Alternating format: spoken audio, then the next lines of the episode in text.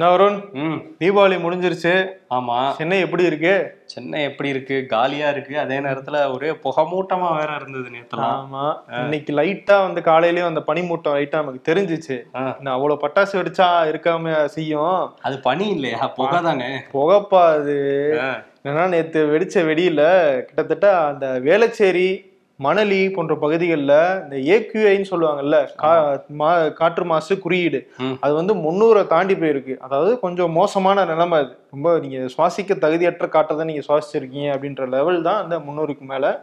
அதுக்கு அடுத்து பாத்தீங்கன்னா ஆலந்தூர் இந்த ராயபுரம் இன்னும் பல இடங்கள்ல அரும்பாக்கம் போன்ற ப சிட்டியினுடைய முக்கியமான இடங்கள்ல காற்றினுடைய மாசு ரொம்ப அதிகமாகவே காணப்பட்டிருக்கு. ஸோ. அதனுடைய விளைவு தான் நம்ம காலையில பார்த்திருப்போம். ஆமா அது இன்னொரு விளைவுமே என்னன்னா நிறைய பட்டாசு கழிவுகள் வந்து இங்க சாலை தோறும் நம்ம பார்த்துட்டு இருந்தோம்.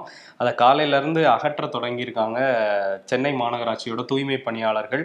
கிட்டத்தட்ட நூத்தம்பது டன் பட்டாசு கழிவுகளை அகற்றிட்டதா வந்து சென்னை மாநகராட்சி இப்ப சொல்லியிருக்காங்க. இதுக்கு வந்து நேத்து தான் தீபாவளி இருந்தா கூட அதெல்லாம் விட்டுட்டு வந்து உடனடியா அடுத்த நாள் காலையிலே வேலையில இறங்கிட்டாங்க தூய்மை பணியாளர்கள். அவர்களுக்கு எல்லா பகுதியில இருந்தும் பாராட்டுகள் வந்து வந்துட்டு இருக்குது. இருக்கு. இன்னும் தொடர்ந்துகிட்டு இருக்கு அந்த பணிகள் முடியல. இன்னும் அவ்வளவு குப்பைகள் மீதி இருக்கு எடுக்கிறதுக்காக. ஆமா எடுத்துக்கிட்டு இருக்காங்க. சரி சென்னை தான் கூட்டமா இல்லையே அப்படின்னு பார்த்தா டாஸ்மாக்ல அந்த கூட்டம் குறையாம இருந்திருக்கு. சென்னை வந்து ரெண்டு நாளுமே நவம்பர் பதினொன்னு பன்னெண்டு ரெண்டு நாள்லயுமே இரண்டாம் இடம் பிடிச்சிருக்காங்க அந்த கலெக்ஷன்ல. ஒட்டு மொத்தமா வந்து நானூத்தி அறுபத்தி ஏழு கோடி ரூபாய்க்கு வந்து மது விற்பனை ஆயிருக்கு. நவம்பர் பதினொன்னு பன்னெண்டுல. அப்படின்னு வந்து தரவுகள் சொல்லுது. இது இலக்கு இலக்கு எதுவும் வச்சாங்களா? அந்த இலக்கு அடைஞ்சிச்சான்னு தெரியலையே. இலக்கு அவங்க ஐநூறு ஐநூத்தம்பது தான் வச்சிருந்திருப்பாங்க. பட் ஆனா வந்திருக்கிறது நானூத்தி அறுபத்தி ஏழு கோடி அப்படின்றாங்க. இதுல வந்து ஓவராலா பார்க்கும்போது மதுரையில நூத்தி மூன்று கோடி ரூபாய்க்கு இந்த இரண்டு நாட்கள்லயும் வந்து வருமானம் வந்து ஈட்டியிருக்காங்க மதுரை இட்லிக்கு தான் ஃபேமஸ் கேள்விப்பட்டிருக்கோம் இதுக்கும் ஃபேமஸா இருக்கு. நானும் ஒவ்வொரு வருஷம் தரம் எடுத்து பாக்குறேன் மதுரையில தான் வந்து இந்த தீபாவளி பொங்கல் சேல்ஸ் ரொம்ப அதிகமா இருக்கு. ஆமா மதுரையன்ஸ் தான் வெற்றி பெற்றிருக்காங்க. ஆனா இதெல்லாம் பெருமையான கொடுமை தான். கொடுமைதான் ஏன்னா வந்து மது வந்து இவ்வளவு விற்பனை ஆயிருக்கு ரெண்டு நாள்ல அப்படிங்கிறது ரொம்ப ஒரு வருத்தத்துக்குரிய விஷயமா தான் இருக்குது. இன்னொரு பக்கம் வந்து அந்த ஆம்னி பேருந்துகள். ஆயிரத்தி இருநூத்தி இருபத்தி மூன்று ஆம்னி பேருந்துகள் வந்து அளவுக்கு அதிகமா கட்டணம் வசூ- வசூலிச்சாங்கன்னு சொல்லிட்டு ஒரு பதினெட்டு லட்ச ரூபாய் அபராதமே அவங்களுக்கு போட்டிருக்காங்க. இதெல்லாம் வந்து தீபாவளியை ஒட்டி வந்து நம்பர்ஸா நடந்து முடிஞ்சிருக்கு. அபராதம் போட்டாங்க சரி. அந்த அபராதம் வந்து அவங்க எக்ஸ்ட்ரா வாங்கின காசோட கம்மியா தான் இருக்க போகுது. அது அவங்களுக்கு ஒரு விஷயமே இருக்க போறது இல்ல ஆமா இன்னொரு விஷயம் வந்து என்னன்னா வழக்கு போட்டிருக்காங்க. அந்த உச்சநீதிமன்றம் குறிப்பிட்ட நேரம் தானே வெடிக்கணும்னு சொல்லியிருந்தாங்க. அதை தாண்டி வெடிச்சவங்க வந்து இங்க சென்னையில ஒரு ஐநூத்தி அறுபத்தோரு வழக்குகள் போட்டிருக்காங்க. மதுரை மாவட்டத்துல நூத்தி தொண்ணூத்தொன்பது வழக்குகள். கோவையில ஒரு அறுபத்தாறு வழக்குகள்னு இப்படி நிறைய இடங்கள்ல வழக்குகளுமே போட்டிருக்காங்க. தெரிஞ்சு போட முடிஞ்ச வழக்கு மட்டும் தான் நினைக்கிறேன் போற போக்குல பார்த்தது மட்டும் போட்டிருக்காங்க. அப்படிங்கிற மாதிரிதான் காலையில ஆறு மணி தொடங்கி எல்லாம் அதுக்கு முன்னாடியே இருந்து நைட்டு பன்னெண்டு மணிக்கெல்லாம் சில பேர் எல்லாம் தூங்கிட்டோம் இப்ப வெடிப்போம் அப்படின்ட்டுலாம் சில பேர் போட்டுட்டு இருந்தாங்க. ஆமா. இதெல்லாம் தான் இந்த தீபாவளியில நடந்து நடந்திருக்கு. சில பேர் இந்த பைக் ஸ்டன்ஸ் இருக்குல்ல ஆமா. அதுலயும் ஈடுபட்ட சில பேரை வந்து வழக்குல வந்து கைது பண்ணியிருக்காங்க. என்னன்னா இந்த திருச்சியில அஜய் அப்படின்ற ஒரு இளைஞர் பைக்ல வந்து ராக்கெட் எல்லாம் சொருகி. பைக் வீலிங் பண்ணி அதை வந்து மேல போற மாதிரி ஸ்டன் பண்ணி அவர் மேல வழக்கு பதிஞ்சிருக்காங்க. இப்ப ஏகப்பட்ட விஷயங்கள் வந்து இந்த தீபாவளியை ஒட்டி விதிமீறல்கள் நடந்திருக்கு. நடந்திருக்கு. இருந்தா கூட நம்ம ஆடியன்ஸ்லாம் நல்லா ஜாலியா கொண்டாடி இருப்பாங்க. நம்ம இங்க அலுவலகத்துலயுமே எல்லாரும் சிறப்பா வந்து கொண்டாடி முடிச்சிருக்கோம். இந்த தீபாவளிய. பிக் பாஸ் இப்போ வந்து போயிட்டு இருக்குல்ல ஆமா. அதுல பிக் பாஸா இருக்காரு கமல்ஹாசன். அதே நேரத்துல இன்னொரு கட்சிக்கும் வந்து நான் தான் பிக் பாஸ்ன்னு சொல்லிட்டு அப்பப்ப அங்க போயிட்டு வந்துட்டு இருக்காரு இது அவர் கட்சிக்கா? அவர் கட்சி தான் மக்கள் நீதி மையம். அங்க வந்து இப்ப பிறந்த நாளை ஒட்டி பேசியிருந்தாரு. இந்த மாதிரி நம்ம போக வேண்டிய இடத்துக்கு சரியா போகணும்னா ஒழுங்கா வேலை செய்யுங்கன்னு. அதாவது எங்கன்னா டெல்லியில நாடாளுமன்றத்துக்கு போறதுக்கான பிளான்ல தான் கமல் இருக்காரு. அதுவும் இந்தியா கூட்டணியில திமுக வழியா காங்கிரஸ் கிட்ட சீட்டு வாங்குறதுக்கான ஐடியாவெல்லாம் இருக்குன்னு நம்ம முன்னாடியே சொல்லியிருந்தோம். அதுல ரெண்டு தொகுதிகள் ரொம்ப தீவிரமா குறி வைக்கிறாங்க. ஒன்னு தென் சென்னை இன்னொன்னு வந்து கோவை. இதுல வந்து தென் சென்னை வந்து ஆல்ரெடி இங்க திமுகவோட கோட்டை அப்படிங்கிற ஒரு பேர் இருக்கு. அதை விட்டு கொடுப்பாங்களா திமுகன்னு ஒரு கேள்வி இருக்கு. இன்னொரு பக்கம் கம்யூனிஸ்ட்ல கேட்டா என்ன சொல்றாங்கன்னா அங்க பி ஆர் நடராஜன் கோவையோட எம்பி அவர் சிறப்பா தான் செயல்பட்டு இருக்காரு. நாங்க விட்டு தர மாட்டோம்னு அவங்களும் முரண்டு பிடிக்கிறாங்க. ஆமா எங்களுக்கு இருக்கிறது ஒரு சில இடங்கள்ல தான் நாங்க ஓட் பேங்க் வச்சிருக்கோம். அதையும் நீங்க கொடுத்துட்டீங்க அப்ப நாங்க என்ன பண்றதுன்னு அவங்க கேக்குறாங்க போல இருக்கு. ஆமா. இப்ப என்ன பண்றதுன்னு தெரியாம திமுக வந்து ஒரு மாதிரி குழப்பத்துல தான் இருக்காங்களாம் மானியமா உள்ள கொண்டு வந்தா ஆனா வேணும்னு தான் நினைக்கிறாங்களாம் பட் உள்ள கொண்டு வந்தா எங்க சீட்டு கொடுக்குறதுங்கிற குழப்பம் இருக்கு. ஒரு வழியா மேபி கடைசியா டென்ஷனையே நம்ம விட்டு கொடுத்துடலாங்கிற முடிவுக்கு கூட திமுக வரலாம். அதெல்லாம் நம்ம வெயிட் பண்ணி தான் பார்க்கணும். பார்க்கணும். அது அகம் டிவிக்குள் தான் போய் வந்து அதை பார்க்கணும். ஆமா, அவர் என்ன கடைசி- நினைக்கிறாருன்ட்டு. ஆனா அந்த டிவி எல்லாம் உடைச்சாரு முன்னாடி. இப்போ வந்து அவரே அதுக்குள்ள போக போறாரு. போக போறாரு. அதுதான் வித்தியாசம். ஆமா அதே மாதிரி இன்னொரு ஒரு வீட்டுக்குள்ள வந்து சிறுத்தை போன சம்பவமே எடுத்து நடந்திருக்குது. குன்னூர்ல. நீலகிரி மாவட்டம் குன்னூர்ல கிட்டத்தட்ட இருபத்தி நாலு மணி நேரம் ஒரு சிறுத்தை வந்து அந்த குடியிருப்பு பகுதிக்குள்ள வந்து நுழைஞ்சிருச்சு. அவங்களுக்கு தீபாவளியே கொண்டாட முடியல. எப்படி இதை வச்சு தீபாவளி கொண்டாடுறது அப்படின்னு சொல்லிட்டு. இருபத்தி நாலு மணி நேரம் ஏகப்பட்ட ஏற்பாடுகள். அந்த சிறுத்தை எங்க நடமாடுதுன்னு சிசிடிவி கேமராக்கள் ஒரு டெம்பரரி கேமராஸ் எல்லாம் வச்சு வாட்ச் பண்ணி கடைசியில இருபத்தி நாலு மணி நேரம் கழிச்சு அந்த சிறுத்தை வெளியே வந்துச்சு. பாடா அப்படின்னு சொல்லி அதை வந்து வெளியேற்றிருக்காங்க ஆமா. ஆனா பல இடங்கள்ல சிறுத்தைகள் உள்ள வருதுன்னு சொல்றோம். அதுக்கு வனப்பகுதியா தான் இருந்திருக்கும். நம்ம தான் உள்ள போயிட்டோம் அப்படிங்கிற மாதிரி தான் இருக்கு. இருந்தாலும் மக்கள் வசிக்கிற இடத்துல கொஞ்சம் பாதுகாப்பு ஏற்பாடுகளை அதிகப்படுத்தணும் வனத்துறை. உத்தரப்பிரதேசம் மாநிலம் அயோத்தியா. அங்க வந்து ஒரு சாதனை ஒண்ணு நடத்துறதுக்காக பண்ணாங்க. தீபாவளியை முன்னிட்டு கிட்டத்தட்ட இருபத்தி ரெண்டு லட்சத்துக்கு மேற்பட்ட தீப ஒளிகள் விளக்குகள் ஏத்தி சாதனை பண்ணணும் அப்படின்ற ஒரு நிகழ்ச்சி நடந்துச்சு. அரசு நான் கூட பார்த்தேன். பிரதமர் மோடி போட்டோஸ் எல்லாம் போட்டிருந்தாரு. ஆனா அதுக்கு பின்னாடி ஒரு ஸ்டோரி இருந்துச்சு. அதை யாருமே வந்து அரசாங்கம் சொல்லல. அந்த ஸ்டோரியை அகிலேஷ் யாதவ் எடுத்து போட்டாரு. அது மட்டும் கிடையாது நிறைய பேர் அங்க இருந்து அந்த தகவலை வந்து பரப்பிட்டு இருக்காங்க. என்ன அப்படின்னா.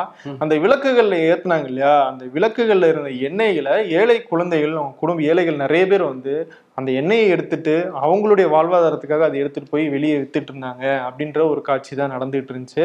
ஒரு அம்மாக்கு வந்து போலீஸ்கிட்ட ரொம்ப கெஞ்சி கேட்குறாங்க எனக்கு இந்த எண்ணெயை கொடுங்க நான் வாழ் நாள் எங்களுடைய பொழப்ப பார்த்துக்கிறோம் அப்படின்ற மாதிரி. ஸோ விளக்கேத்தி ஒளி அஹ், நீங்க வந்து ஏற்படுத்தி சாதனை படைக்கிறதெல்லாம் ரைட்டு மக்கள் வாழ்க்கையில நீங்க என்னைக்கு ஒளி ஏத்த போறீங்க? அப்படிங்கிற கேள்வியை அகிலேஷ் யாதவ் முன் வச்சிருந்தாங்க. ஸோ அதே தான் நமக்கும் எழுது.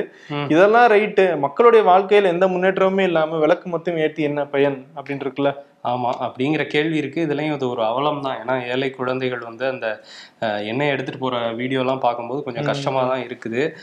இதை வந்து பிரதமர் மோடி போடல. அந்த விளக்குகளை போட்டு ஒரு பிரம்மாண்டமா காட்டியிருந்தாரே தவிர அதுக்கு பின்னாடி உள்ள அந்த வழியை வந்து அவர் எங்கேயுமே பதிவு பண்ணல. இந்த மாதிரி எதிர்க்கட்சிகள் தான் பதிவு பண்ணிட்டு இருக்காங்க.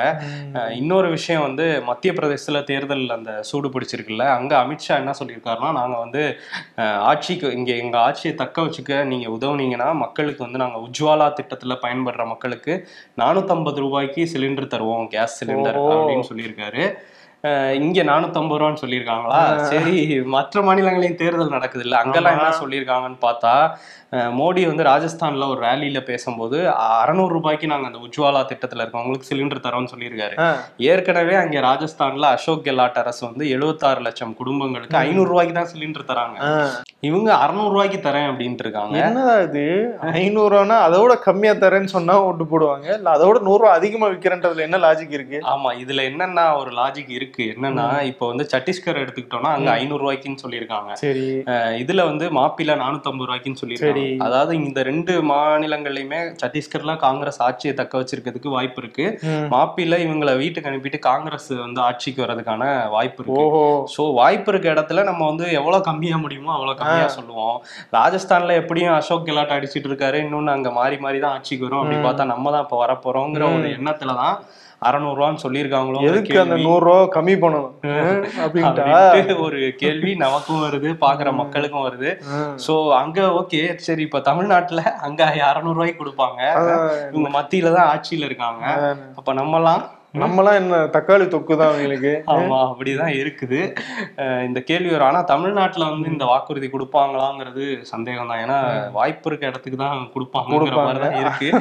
இதனால என்ன சொல்ல வரீங்க ஒரு இல்ல இங்க ஆனா அவங்க ஃப்ரீயா கொடுக்குறேன்னு கூட சொல்லலாம். ஓ அப்படி வரீங்க. ஆமா ஏன்னா நிறைவேற்ற வேண்டிய அவசியம் இருக்காதுங்கிற மாதிரி தான் இப்போதைக்கு இருக்காங்க. இன்னொரு பக்கம் வந்து அந்த உத்தரகாண்ட்லயும் ஒரு சம்பவம் வந்து நடந்திருக்கு நேத்து. ஆமாம் உத்தரகாண்ட் மாநிலம் உத்தரகாசி அப்படிங்கிற பகுதியில் இருக்கிற இந்த யமுனோத்திரின்னு ஒரு ஹைவே இருக்கு. அதுல புதுசா ஒரு டனல் வந்து கட்டிட்டு இருக்காங்க. டனல்னா அந்த உள்ள நுழைஞ்சு மலைக்கு அடியில உள்ள புகுந்து போறது. அதனுடைய கட்டுமான பணி நடந்துகிட்டு இருக்கும்போது இடிபாடுகள் ஏற்பட்டு கிட்டத்தட்ட நாற்பது தொழிலாளர்கள் இன்னும் உள்ள வந்து சிக்கிட்டு இருக்காங்க. ஸோ அவங்க மீட்கிற பணியில கடந்த இரண்டு மூணு நாட்களாக வந்து நடந்துகிட்டு இருக்கு. இப்போ என்னன்னா அந்த தொழிலாளர்களுக்கு ஆக்சிஜன் சப்ளை அனுப்பணும் அப்படிங்கிற விஷயத்துக்காக செயற்கையா குழாய் மூலமா அந்த சுரங்கத்துக்குள்ள வந்து ஆக்சிஜன் அனுப்பிக்கிட்டு இருக்காங்க. எப்படியாவது அவங்களை காப்பாத்திடணும் அப்படின்ற தீவிர முயற்சி அங்க நடந்துகிட்டு இருக்கு. எல்லாருமே மீண்டு வரணும் நல்லபடியா. வருண் ம். சென்னைக்கு பக்கத்துல இருக்கிற திருப்பதியில வினோதமான கொள்ளையர்கள் வந்து கொள்ளையடிக்க ஆரம்பிச்சிருக்காங்க. ஆனா என்னன்னா அவங்க ரொம்ப ஆபத்தானவங்க அப்படின்ற எச்சரிக்கையை திருப்பதி போலீசார் வெளியிட்டிருக்காங்க. அவங்க பேர் என்ன அப்படின்னு கேட்டோம்னா ஜட்டி கேங் அப்படின்னு சொல்றாங்க. ஏன்னா அவங்க வந்து அந்த உள்ளாடைகள் மட்டும்தான் போட்டுட்டு அவங்க திருட போறது. ஏன் தெரியல ஒருவேளை சட்டை கிட்ட போட்டா அடையாளம் கண்டுபிடிச்சிருவாங்கன்னா இல்ல என்ன எதுவும் இருப்பாங்களா? வலிக்கு விட்டு ஓடி வந்துடலாம்னு இருக்கும் போல இருக்கு. ஆமா ஆனா வந்து ஆந்திரால இந்த மாதிரி ஒரு கேங் கிளம்பியிருக்காங்களா? ஆமா கிளம்பியிருக்காங்க. நம்ம இப்போ விளையாட்டா பேசினாலும் அவங்க ரொம்ப சீரியஸான ஒரு கொள்ளை கும்பலா இருக்காங்க.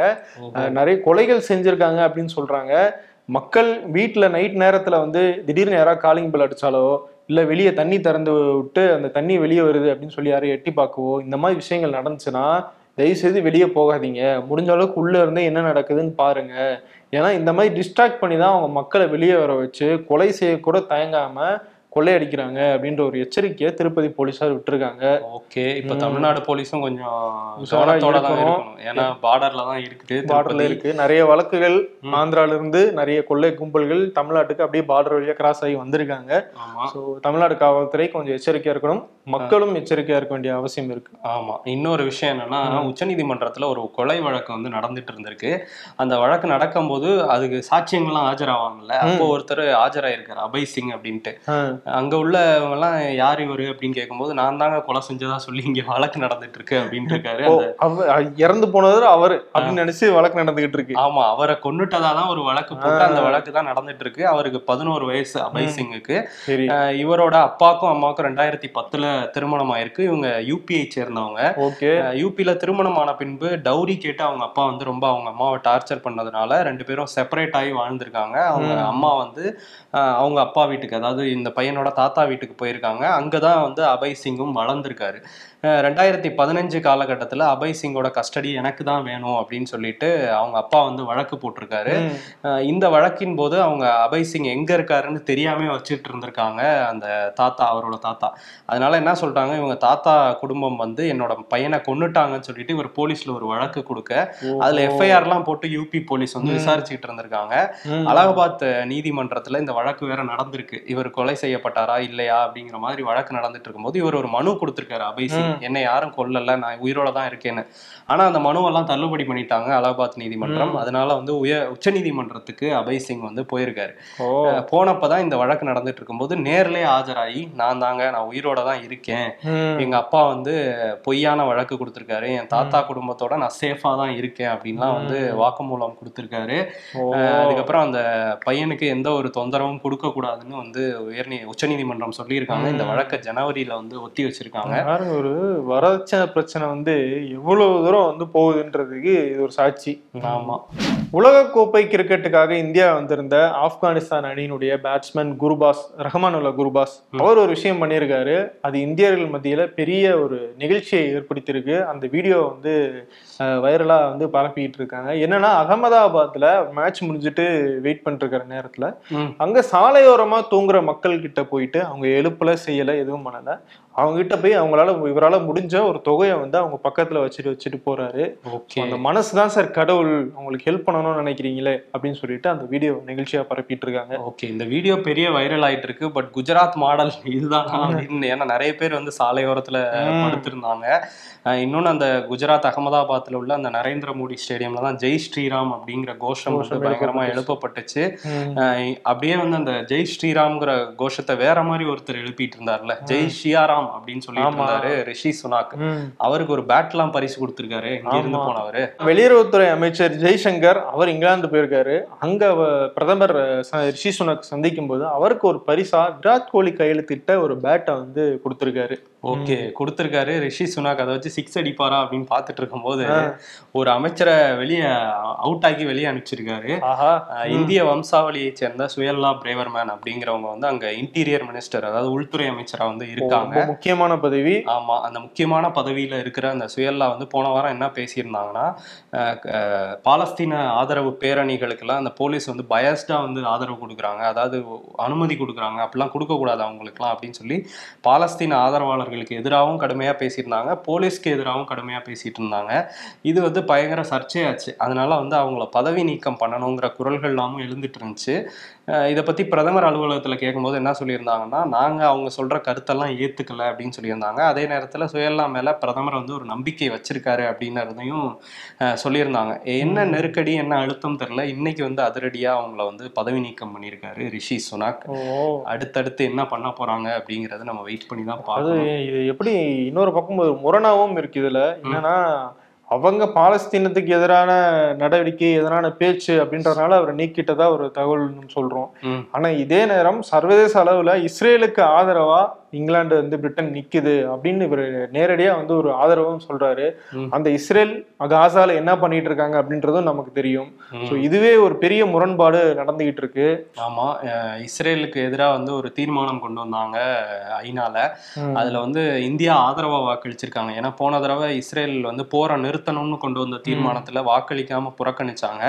இப்ப என்னன்னா அந்த பாலஸ்தீன ஆக்கிரமிப்பு பகுதிகளில் சட்டவிரோதமா குடியேற்றங்களை கொண்டு வருது இஸ்ரேல் அப்படின்னு சொல்லிட்டு அதுக்கு கண்டனம் 그렇지. ஒரு தீர்மானத்தை ஐநால கொண்டு வந்தாங்க. இதுல வந்து ஆதரவா வந்து இஸ்ரேல் வந்து வா- இந்தியா வந்து வாக்களிச்சிருக்காங்க. அதாவது இஸ்ரேலுக்கு எதிராக வாக்களிச்சிருக்காங்க. இன்னொரு பக்கம் இஸ்ரேலை பத்தி பேசும்போது காசால ஒவ்வொரு பத்து நிமிஷத்துக்கும் ஒரு குழந்தை வந்து உயிரிழந்துகிட்டு இருக்கு. இது சராசரியா நடந்துகிட்டே இருக்கு அப்படின்னு சொல்லிட்டு உலக சுகாதார நிறுவனத்தோட தலைவர் டெட்ரோஸ் வந்து சொல்லியிருக்காரு. இது ரொம்ப ஒரு ஷாக்கிங்கான விஷயம். அதுவும் உயிரிழந்ததுல எழுபது சதவீதம் பேர் இதுவரையும் பதினோராயிரம் பேர் உயிர் உயிரிழந்திருக்காங்க. இதுல எழுபது சதவீதம் பேர் பெண்களும் குழந்தைகளும் தான் அப்படிங்கிற அதிர்ச்சி தகவலையுமே வந்து அவர் சொல்லியிருக்காரு. அங்க உள்ள முக்கியமான மருத்துவமனைகள்லாம் முடங்கிருச்சு செயல்படலை அப்படிங்கிற மாதிரியும் காசா சுகாதாரத்துறை சொல்லியிருக்காங்க. ஏன்னா வந்து அங்க ஆக்சிஜன் கிடையாது இன்னொரு பக்கம் அனஸ்தீஷியா கிடையாதுன்னு அறுவை சிகிச்சைகள்லாம் அனஸ்தீஷியா கொடுக்காம நடந்துகிட்டு இருக்கு கரண்ட் இல்ல தண்ணி இல்ல. தண்ணி இல்லை. இப்போ ஜென்ரேட்டருக்கு வச்சிருந்த அந்த ஃபியூவலுமே தீந்துருச்சு அப்படிங்கிறதையும் சொல்லியிருக்காங்க.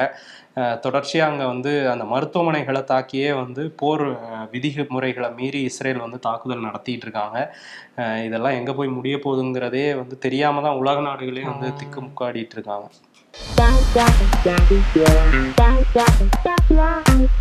ஒரே ஒரு நாள் தான் தீபாவளி பண்டிகை. மொத்த சம்பளமும் க்ளோஸ் க்ளோஸ் இந்த கருங்காலிய மாலையை போட்டா எல்லா கஷ்டமும் போயிடும் எவ்வளோ? ஒன்று பத்தாயிரம் ரூபாயில இருந்து பதினஞ்சாயிரம் வரைக்கும் வரும். டேய் அஞ்சாயிரம் ரூபா இருந்தாவே என் கஷ்டம் போயிருமேடா அப்படின்றாங்க.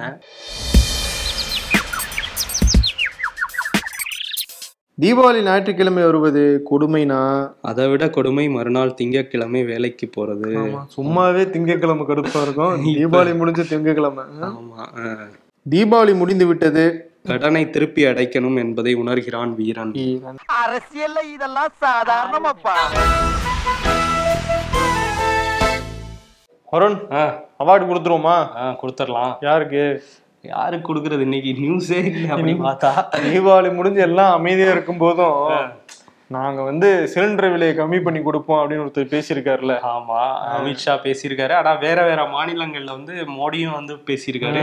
ஆனா அமௌண்ட்லாம் வேற வேறையா இருக்கு. ஆனா பொதுவா பேசும்போது இவங்க என்ன சொல்றாங்கன்னா எல்லா மக்களுக்கும் ஒரே மாதிரியான நல்ல விஷயங்கள் போய் சேரணும்னு தான் நாங்க நினைக்கிறோம். அவங்க மாநிலத்துக்கு நீங்க நானூத்தம்பது ரூபாய்க்கு கொடுக்க முடியும் அப்ப எங்க மாநிலத்துக்கு நானூத்தம்பது ரூபாய்க்கு கொடுக்கலாம்ல? ஏன் கொடுக்க மாட்டீங்க? அப்படின்னு ஒரு கேள்வி வருதுல? அப்படின்னு அட்லீஸ்ட் பக்கத்துல இருக்க மத்திய பிரதேசத்துலயாவது கேட்பாங்க இவங்க சொல்லும் போது நமக்கும் அந்த கேள்விதான் வருது. அதனால இதெல்லாம் நியாயமாரே அப்படின்னு சொல்லலாம். இன்னொரு விஷயமும் இருக்கு. அந்த அந்த லைட் போட்டோவை போட்டவரு இந்த வீடியோ பத்தி பேச கூட இல்லை. ஸோ இதெல்லாம் நியாயமாரே அப்படின்னு சொல்லி பிரதமர் மோடிக்கு அந்த விருதை கொடுத்துட்டு கிளம்புவோம். நன்றி.